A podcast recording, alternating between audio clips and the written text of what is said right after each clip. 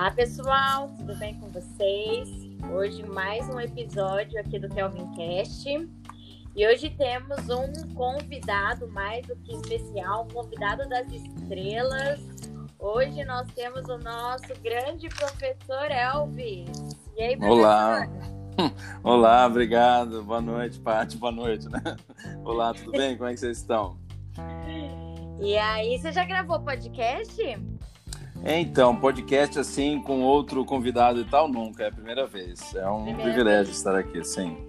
Aí, não, a gente tá adorando, porque cada vez que a gente chama, sempre é a primeira vez, depois vira fã. ah, é, isso mesmo. Já sou fã já de ouvir já os outros episódios, os outros professores, aí é muito bom.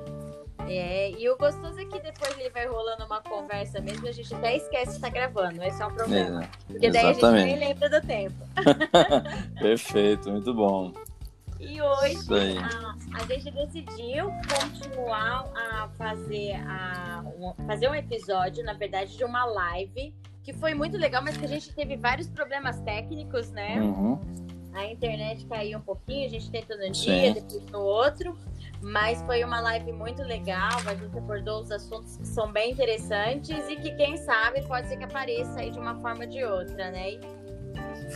Exatamente. E e mais uma vez mostra mostrando a interdisciplinaridade, mostrando que embora a gente estude tudo em disciplinas, mas não são caixinhas, né? Eu falo que são véus apenas uhum. que existem entre uma disciplina e outra, né? Na área todos se comunicam e hoje a gente vai comunicar biologia com história, que é uma. Nossa, eu pensava em prestar história também, né? Com uhum. a biologia. Não, muito legal. É, Vamos são dois lá? assuntos que dá para fazer muitas relações aí. Vamos lá. Muita, muita coisa. Nossa, e, e dá pra gente pensar depois para os próximos episódios, colocar outros assuntos. Dá pra gente Sim, colocar. perfeito. Bom, pode começar então. Então, na verdade, é mais dar um apanhado assim, geral sobre né, as grandes epidemias ao longo da história, né?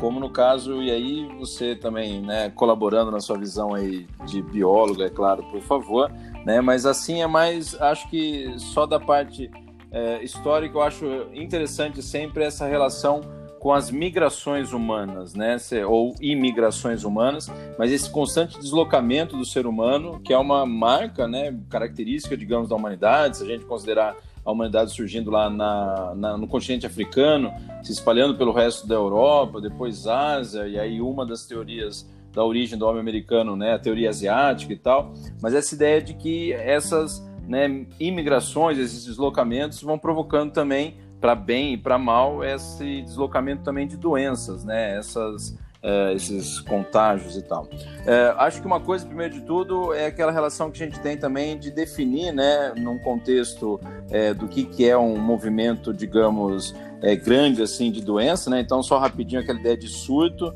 que é mais um aumento repentino de uma doença é, numa área geográfica limitada, né, tipo num bairro, aí de uma epidemia, que já é uma elevação brusca de uma doença em várias regiões próximas, e a pandemia, que é o que a gente vive hoje, de uma epidemia que se espalha rapidamente entre grandes regiões geográficas, que aí de novo essa coisa de que né, a, né, teria sido vírus vindo aí o, né, da, da China e tal. Então acho que isso é uma das coisas que antes de entrar diretamente nas grandes epidemias, eu acho que é um, um assunto que tem tudo a ver né, com esse processo da transmissão da doença. E até acho que aí, né, se você já puder comentar também nessa parte, assim, em relação né, de que, queira ou não, o contato humano que acaba provocando né, não só o fortalecimento do organismo, mas ao mesmo tempo essa chance de espalhar uma doença mortal, né? Exato, porque, por exemplo, se a gente for pensar hoje, né, na, então, na, na situação que a gente se encontra hoje, a uhum. facilidade uhum. de migração facilita aí a contaminação tanto dos seres humanos, né, até Sim. mesmo, por exemplo, quando a gente fala por que, que, a fiscalização em portos ou no aeroporto ela é com alimentos que não são industrializados, pelo mesmo motivo, o medo de trazer Sim. uma praga, né? Que possa uhum. aí acabar com uma plantação que a gente tem aqui e, e, acaba, e de repente é, complicar economicamente aí uma produção, imagina, soja, algodão, Sim. e alguns que a gente desconhece. E a gente tem um grande problema também nos dias de hoje, que além da migração humana, né, associada às doenças, mas também uma questão de desmatamento.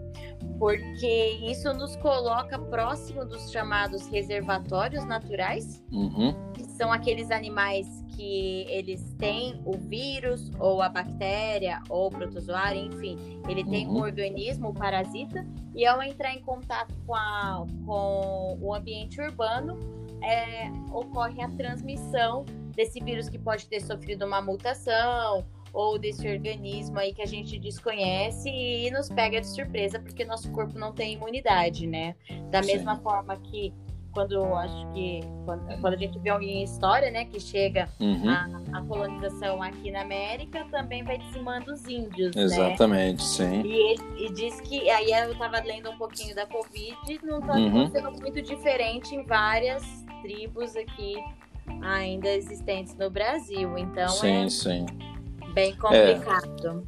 Exatamente, que é aí que eu acho que essa coisa de que aí já entra uma outra discussão também, né, interessante não só para os estudantes, mas geral, né, que aí talvez entre uma certa crítica, mas a forma como um determinado governo, um estado de uma nação, né, é claro, age perante uma situação dessa. E, infelizmente, em alguns países como o Brasil, né, algumas posturas negacionistas, não só em relação à doença em si, né, mas em relação ao tratamento, em relação também até Uhum. né, é, vacina também e tal, porque é aquela coisa né, que a gente já discutiu em outras né, possibilidades lá, mas muita gente ligada a esse movimento anti-vacina, mas agora, e aí, se falar que tem uma vacina da Covid, você vai correndo, você que era anti-vacina, você não, né, mas a pessoa que é anti-vacina vai tomar, né, né? Exato, exato. Então essas coisas assim bem interessantes em relação né, a esse momento que a gente vive assim esquisito ao mesmo tempo do ponto de vista intelectual, né, com essas coisas de terra redonda, nazismo de esquerda e essas coisas que, né, é, medidas que a gente tem que tomar básicas como não sair de casa, usar máscara, álcool em gel, lavar as mãos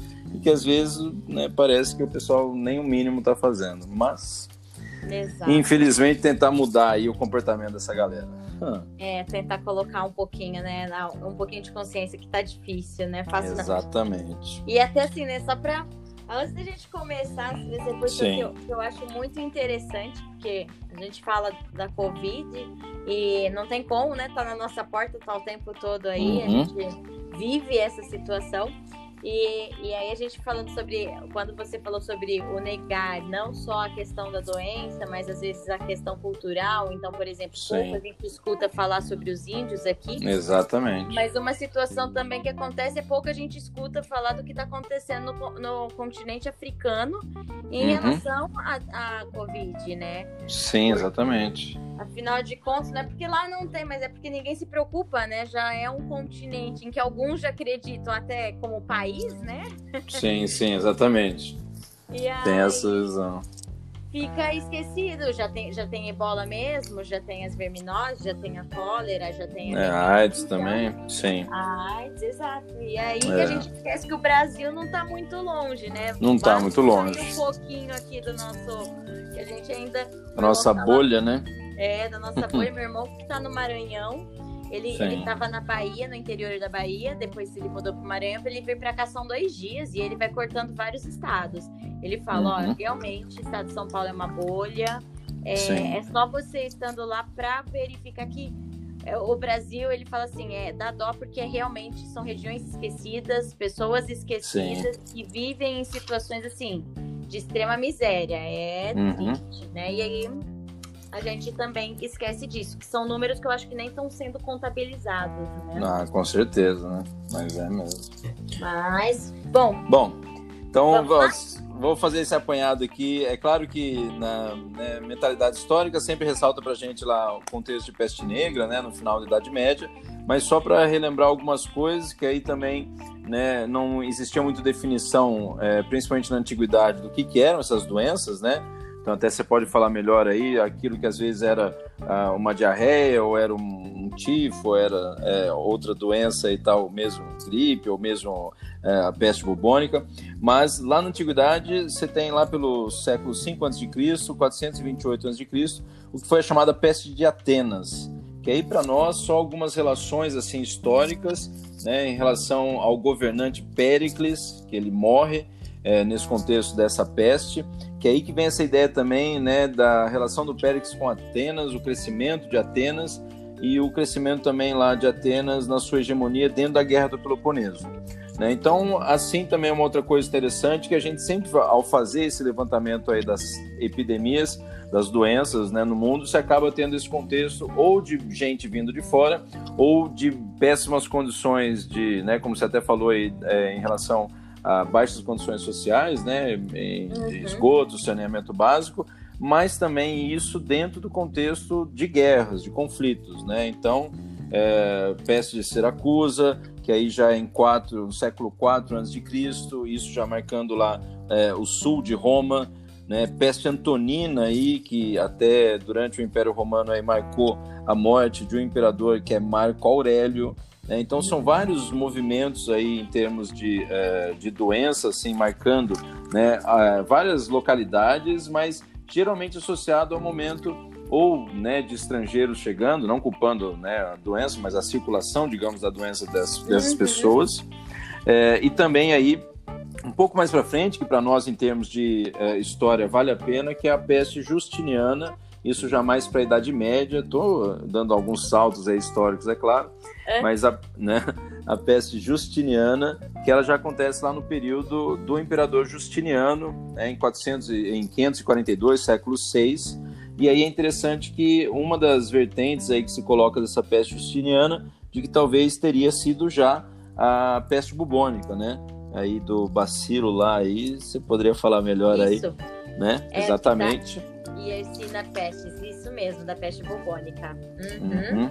Perfeito. Então essa coisa assim também eu acho até né, interessante assim dessa situação que você fala, ah, a peste negra, né, que vai se desenvolver no século XIV mais para frente, ela chegou na Europa por conta da expansão marítima, da, né, na verdade antes do, das cruzadas, do renascimento comercial e urbano, sendo que já se registrou então essa, né, essa doença, essa peste, é, em momentos anteriores do que do século XIV lá que é o que ela né, marcou uma grande quantidade de pessoas. E também, só para lembrar nesse contexto de cruzadas, né, uma coisa interessante é que as duas últimas cruzadas oficiais, a sétima e a oitava cruzadas, que foram organizadas pelo rei Luís IX da França, batizado depois, lá canonizado de São Luís, elas, a última, né, a oitava cruzada, basicamente ela foi, entre aspas, aí eu não lembro se eu estou enganado, que é aquilo que eu sempre falo para você que eu engano, se ela, ela foi derrotada pela febre tifoide. Que aí eu sempre pergunto aí, a deixo para você de falar a diferença entre tifo e febre tifoide, que eu nunca sei. Sim, é. O, o tifo, é, geralmente eles falam mais de algo um pouco mais recente, eles falam de uma Europa Oriental. Uhum. Mas aí, nesse caso, eu acredito que seja da febre tifoide, até porque a, desde, é, quando fala da peste de Atenas, eles uhum. ficaram em dúvida entre a peste bubônica, o tifo, a varíola e a gripe. Só que eles encontraram dentes recuperados de uma sepultura uhum. e confirmaram a presença da bactéria da febre tifoide. Nesse caso, quando é a bactéria da febre tifoide, as duas são causadas por bactérias.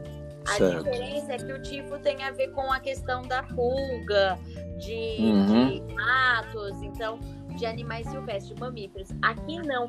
Aqui é a bactéria que é a salmonela entérica. Né?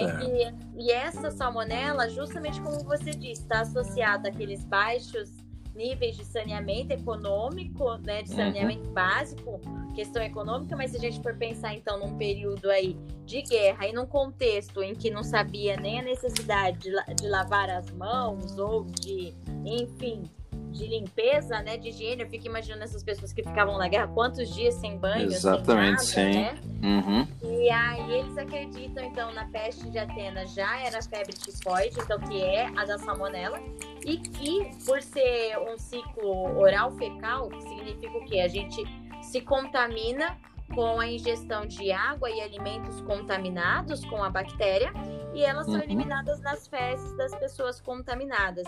Então você vai ter aí falta de apetite, aumento do volume do baço, vai ter tosse seca e vai ter a diarreia. E aí eles até falam quando fala na, nessa peste de Siracusa, né? Eles acreditam Sim. até que pode ter sido peste negra também, ou varíola, uhum. porque tem uma dúvida aí, da mesma forma antoniana, talvez varíola Cipriano, varíola ou sarampo, mas com a Justiniana eles já falam muito da questão da peste negra. Da peste negra. Aí o tifo eles jogam mais para frente aí como uma certeza.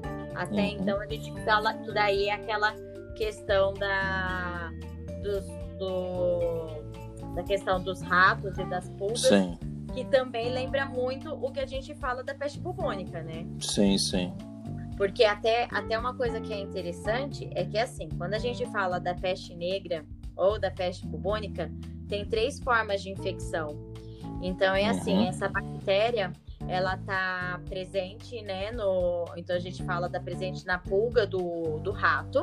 Então, certo. ele tá contaminada com essa bactéria. Aí, ao picar a pessoa, a, ele geralmente vai atingir o sistema linfático. E uhum. aí vai causar inchaço, inflamação. Só que o que, que, pode acontecer? Ela pode atingir o pulmão. E quando ela atinge o pulmão, a gente fala de uma é, peste, mas daí a gente chama de, é, de ela é, é pneumônica, peste pneumônica.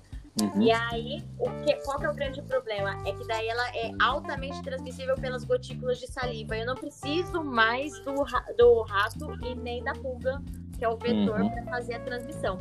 E um Perfeito. dos agravantes é que uma, tanto quando ela ataca o pulmão ou enquanto ela fica no gânglio, se ela cair no sistema circulatório, aí você tem uma sepsemia, né? Que é uma infecção generalizada e que vai causar a morte, geralmente é onde tem as extremidades que ficam enegrecidas. Por isso o nome peste, peste negra, né?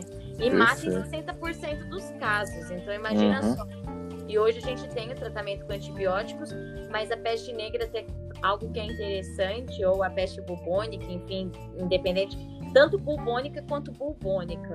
Uhum. Tá? Independente de qual seja a forma, ela sempre volta, porque basta que tenha novamente alguma falta de higiene, alguma uhum. questão de treinamento básico, retorno desses ratos, pode vir um novo surto, né? Como você Sim. mesmo disse, às vezes daquele local da peste negra novamente. Mas daí hoje a gente tem os tratamentos com antibióticos, né? Sim, perfeito. Mas, então. Ah, perdão, é. não, é que eu lembro aquelas imagens dos livros de histórias, né? Sim, sim. Eles achavam que era o cheiro dessa, às vezes, daqueles locais de infecção, então o cheiro da infecção podia causar. Então, por isso que eles usavam aquelas máscaras para entender o cheiro, eles achavam que era pelo cheiro, pelo ar, assim. Sim, perfeito. E é a, é a vestimenta do momento, praticamente, né? Com as Exato. máscaras aí. Tem que ser. Moda. Tava na moda e agora tá mais ainda, né? Mas tudo bem. exato, é, exato, Exatamente. Agora tem altas marcas aí fazendo e tal, né? Eu mesmo já adquiri um kitzinho lá de uma marca que eu gosto muito, mas é aquela coisa, tipo, é, é a adaptação do ser humano, né? Que eu acho que é outra coisa também é, para bem e para mal, uma das principais características do ser humano é essa adaptação, né? Sim. Uhum. Bom, mas deixa eu continuar aqui é, em relação a isso, só, é claro, fazer essas referências às grandes transformações que podem surgir, né, infelizmente com essa grande quantidade de mortes, como no caso, então, né, da peste negra lá no século XIV, né, isso 1330, para frente, então, e aí varia, né? Muita gente fala de metade da população europeia morreu, mais de metade, dois terços e tal. Só que para nós, então, vem esse contexto, né? Século XIV, que envolve esse momento posterior às cruzadas, a reabertura do mar Mediterrâneo, as rotas comerciais marítimas e terrestres, que levaram lá as cidades comerciais italianas a começarem a controlar esse comércio dos, dos produtos que vinham do Oriente. E nisso, né? E nisso, então, é, esses navios né, que vinham trazendo que nem é, tecidos, por exemplo, e aí envolve né, a questão dos ratos, a, mais especificamente a pulga então do rato, né, como se falou, e, uhum. e, historicamente isso foi uma coisa que, ao lado de outras crises que aconteceram ao longo do século XIV, né, isso provocou que foi a crise do feudalismo. Né? Então, uhum. lembro de além de peste bubônica, estava rolando também uma crise agrícola, né? associado aí a pragas, a clima também. Né? Fala-se nesse momento, apesar de não ter atividade industrial poluidora como mais contemporânea, ocorreu um aquecimento global nessa época também, que ferrou lá as plantações, mas é, existe essa ideia de que é, além então né, da, do problema de gente morrendo por, por inanição, gente morrendo também pela doença. Além disso, tem guerras também, guerra dos 100 anos entre França e Inglaterra, né, de 1337 a 1453, a Guerra da Reconquista Cristã para expulsar muçulmanos lá, ou os árabes da Península Ibérica, levando à formação de Portugal e Espanha, sem falar de rebeliões camponesas. Então, historicamente para nós é interessante que é claro, além de, infelizmente, provocar uma grande quantidade de mortos, ela provocou também uma, digamos, alteração aí nessa estrutura, por exemplo, de busca por mercado, que seja consumidor, porque morto não consome, e também uhum. mercado fornecedor de mão de obra barata.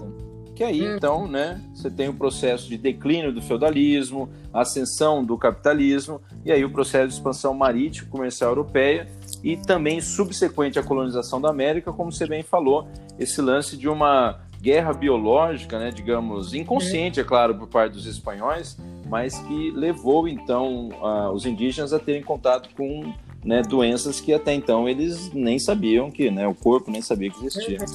E que é outra coisa que aí ó, eu tenho agora uma dúvida, professora, para você, que é justamente isso, né? Se fala muito da questão aí, até, desculpe se eu vou te pegar agora no pulo, mas a questão da imunidade de rebanho, que tanto se fala e tal. Existe essa coisa de que seria possível né, é, se eliminar de repente ou minimizar a questão né, da transmissão ou dessa né, imunidade de rebanho e tal? Quando a gente fala de imunidade de rebanho, a gente tem que ter um número. A, aí a literatura muda um pouco, assim, cada um fala de 70% a 90% uhum. de pessoas imunizadas, que aí você cria uma barreira imunológica e o vírus não consegue é, contaminar outras pessoas. Então, se a gente for pensar em vírus.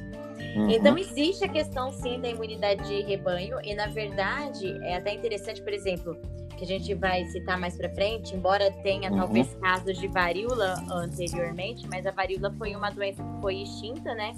Ela é causada por um vírus, que a gente tem um vírus de DNA que é envelopado de cadeia simples e ele foi hoje não existe. Na verdade, ele só está guardado em alguns locais que dizem que é para estudo, embora exista uma séria questão da teoria da conspiração, se uhum. ele deve ou não ser destruído. Mas, enfim, certo. o que, que, acontece? Quando a gente tem a vacinação das pessoas, né, em grande número, a vacinação em massa, é, existem pessoas que não podem ser vacinadas. Essas pessoas são ou pessoas que são imunodeprimidas porque têm algum tipo de doença autoimune, às vezes pessoas que têm HIV, ou então as pessoas é, que que tem, estão fazendo tratamento às vezes com quimioterapia. Uh, enfim, existe um, uma gama de pessoas que não podem ser vacinadas.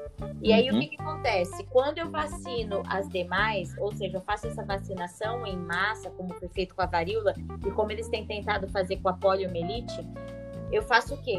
As pessoas vão se contaminar, vão, vão ficar imunizadas, e aí esse vírus, a chance dele encontrar alguém que ainda né, seja suscetível a ele, é muito difícil. Então é muito fácil de eu acabar com esse vírus, porque o vírus vai, vamos dizer aí, que ele vai ficar de 24 horas, 72, ah, em, em algumas horas fora do corpo.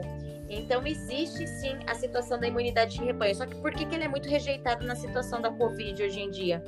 Porque significa expor um número muito grande de pessoas e o problema é que, como a transmissão, porque se a gente for pensar, o vírus não é que ele pensa, não é inteligente, mas se a gente Sim. for pensar num processo evolutivo aí, esse vírus ele é fantástico, porque ele transmite muito rápido e ele tem uhum. uma taxa, que tem a taxa de letalidade e mortalidade, né? Letalidade é a capacidade que ele tem de matar e mortalidade é de fato aquilo que, que, vem ao, que vem a óbito. A taxa de letalidade dele é muito baixa. Então, olha que interessante, eu não mato meu hospedeiro, eu coloco ele em condições de continuar andando, encontrando outros e contaminar. Uhum. Só que como ele contamina um número de pessoas muito grande, ao ter essa imunidade, essa imunização aí de 70%, ou seja, todo mundo pegar, o que que acontece? Eu tenho, por mais baixa que seja a taxa de complicação, é num número muito grande de pessoas ao mesmo tempo, que é onde sobrecarrega os hospitais, independente das condições, né? Se a gente está falando de Brasil, ou uhum. mesmo que viu nos países europeus, né? Bem, é, então, Alemanha, Inglaterra, lá em Londres, todo mundo sofrendo. Então, você pega uhum. na Inglaterra e Londres sofreu. É, nos Estados Unidos, a Nova York se tornou epicentro. Então, por isso que ela é tão criticada. A imunização, a imunidade, a imunização ou a imunidade de rebanho, ela é interessante, sim. Só que, nesse caso, ela coloca uma população muito grande em risco, né? Então, até eles falam até de necropolítica, né? O número Exatamente. de pessoas que vem da economia e tudo mais. Então, por isso que ela é bem uhum. criticada nessa situação atual. Mas na certo. ideia de vacina é isso que a gente fala. Uhum, perfeito. Então tá. Então, vou, vou, continuando aqui. Então, só lembrando até, eu acho que, né, não só essa parte agora, um pouco de América e tal, assim, de idade moderna. Então, não só essa ideia, né, do, do vamos falar assim, como falei, premeditado, porque não foi, né, tipo, o espanhol, de repente, ou o português não espirrava na cara do índio, sabendo que ia matar o índio, mas essa ideia de que acabou sendo, né, essa transmissão de doença uma forma de, digamos, é, ajudar na é, na estabilização, na consolidação desse domínio metropolitano, tanto português e mais ainda espanhol também, se a gente for analisar o caso né, de Império Azteca, Império Inca. E aí um outro momento que eu acho legal e um comentário assim, em relação a essa preocupação assim com é, a, como a gente sempre estava falando antes de guerra, né, e essa falta de saneamento também na guerra e tal, que foi na independência dos Estados Unidos, lá em 1776, as 13 colônias inglesas, né, é, na América do Norte, fazendo sua independência, e ao envolvimento lá do apoio, por exemplo, da França, né, aos colonos, a França, né, meio que tretando lá com a Inglaterra, ela acabou então apoiando os colonos ingleses contra a Inglaterra. E uma das né, é, situações que aparece lá é o apoio, eu não lembro se é, não lembro se é Leclerc o nome dele, mas um general lá é, francês que justamente ele veio uh, ajudar a treinar as tropas dos colonos e uma das coisas principais que ele colocou foi nessa situação de aonde você vai né, é, defecar, você não vai beber a água daquele mesmo rio que você está fazendo ali. Então tem essa preocupação também que começa a aparecer já no contexto do século XVIII, até mesmo envolvendo guerra, é, as tropas e tal. Coisa que talvez aí a gente já vai chegando mais perto na questão do cólera, com campanhas aí, militares né, envolvendo Napoleão também. Né? Então, esse contexto também de que o Napoleão, na rápida expansão que ele teve lá ao longo né, do, do início do século XIX, quando ele vira imperador da França em 1804, né, depois lá de dois plebiscitos, ele então vai começar um processo de expansão territorial em cima justamente de guerras, de conflitos, né? O caso da invasão inicialmente de Portugal, depois da própria Espanha. Então, nisso também há o desenvolvimento de doenças, essas péssimas condições aí também de saneamento. É, acho que a questão também cultural interessante é, claro, associar século XIX tuberculose também, ainda mais aquela ideia, tipo, né, os grandes artistas, né, é, basicamente todo mundo lá que era moderninho na época, lá no século XIX, né, pegava uma tuberculose, o mal do século, né, então Sim. acho que isso, né, exatamente. Então essa coisa assim da também, né, às vezes essas doenças, né, como a AIDS posteriormente, mas associada a excessos também, a esses desvios de comportamento de repente, né, ou essa às vezes uma ideia de um grupo maldito, uma geração maldita. Então, às vezes também essa coisa que eu acho complicado que às vezes essas doenças são reforçadas como uma forma também de segregar a pessoa, né? Acho que você deve ter acompanhado é. também um tempo atrás sei lá, uma pessoa chinesa que relatou que foi agredida, né, seja verbalmente e tal, por achar que foi a culpa dela que foi a Covid, né? Então, coisas desse tipo assim. Exato. Né? E até interessante da tuberculose, porque assim, quando chegou a Covid aqui era doença de rico, né? Porque tinha Exatamente. da Europa. E a tuberculose, quando, né, na verdade, a gente tem a BCG, que é a vacina que ela vai prevenir contra um dos, dos tipos dos organismos, é, dos agentes etiológicos ou patogênicos, que é a bactéria Mycobacterium tuberculosis, mas existem outras formas, que é o bacilocoque, por exemplo, que essa não tem a vacina e que você precisa fazer o tratamento mais longo e que ele é dado até aqui no Brasil pelo SUS. Mas uma coisa interessante é que nessa época que você comentou, né, do, do mal do século, então pega uhum. lá Lord Byron, então aqui é. Castro Álvares, Castro. Alves, Álvares de Azevedo, e obrigava que eles ficassem, às vezes, exilados em bons locais, em lugares de bons ares. Ou seja, quem uhum. ia ficar nesse lugar de bom clima para se tratar, né? Então, Sim, exatamente. Ricos também tinham essa condição. É. Mas a tuberculose ela é interessante porque ela sempre volta até por conta do HIV, ela é uma doença muito oportunista. Então, uhum. é, a, a, tuberculose é uma doença que a gente tem que estar sempre esperta, porque sempre tem alguns surtos de tuberculose. Certo, isso aí.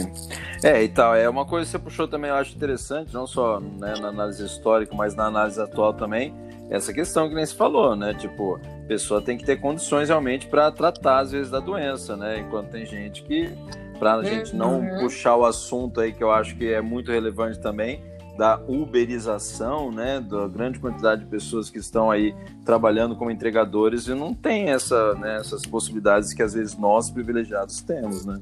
Então Exato. é uma coisa também a ser discutida assim sempre essa coisa do, né, não só o acesso à saúde, mas a defesa, né, de situações como um SUS, por exemplo, que realmente né, tá salvando muita gente se não fosse né, a existência dele.